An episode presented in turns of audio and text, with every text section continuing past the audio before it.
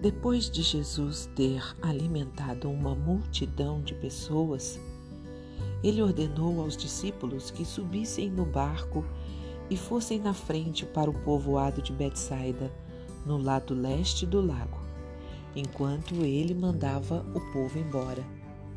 Depois de se despedir dos discípulos, Jesus subiu um monte a fim de orar ali. Quando chegou a noite, o barco estava no meio do lago e Jesus estava em terra sozinho.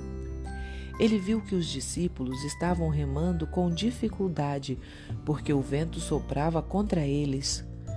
Já de madrugada, entre as treze e as seis horas, Jesus foi até lá, andando em cima da água, e ia passar diante deles.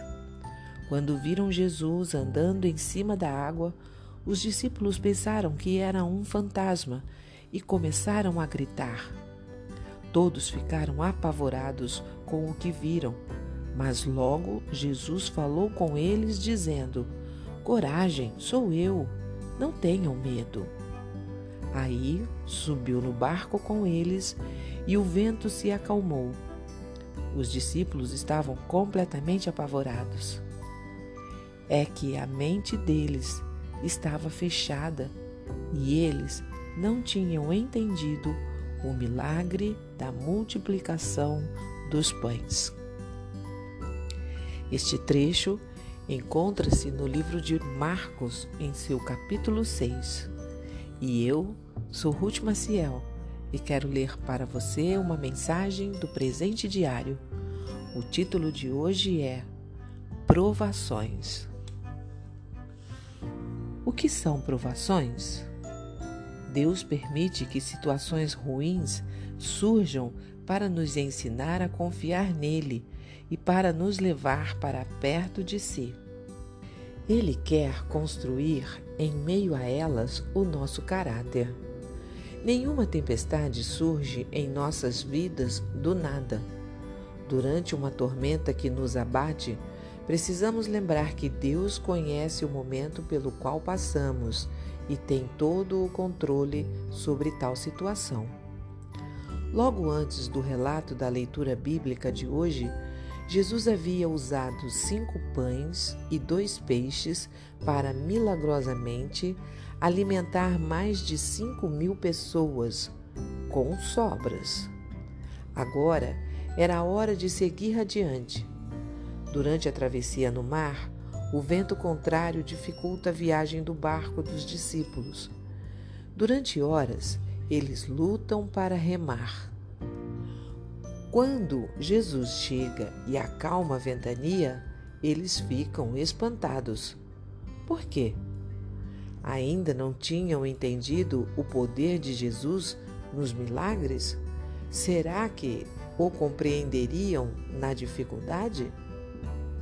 Para Deus, as provações são um instrumento precioso para moldar o caráter de Cristo em seus filhos.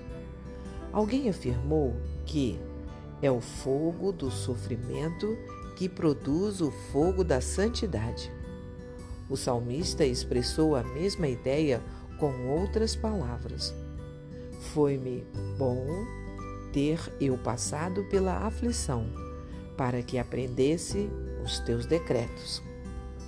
Salmo 119. Um dos exemplos bíblicos mais extraordinários de uma vida provada no fogo foi Jó. Após todo tipo de aflição, ainda em meio aos tormentos de uma intensa tribulação, ele conseguiu declarar ao Senhor: Meus ouvidos já tinham ouvido a teu respeito mas agora os meus olhos te viram. As provações nos ajudam a experimentar a fidelidade de Deus, aprendendo a depender dele em todas as situações. Assim, Deus vai nos ajudando a amadurecer a nossa fé e fortalecer a nossa confiança no Senhor. Um pensamento para o dia? A aprovação tem um preço baixo se comparada ao valor dos resultados que ela produz. Se você gostou, compartilhe com outras pessoas, porque a palavra de Deus nunca volta vazia. Tenha um bom dia. Fique na paz do Senhor.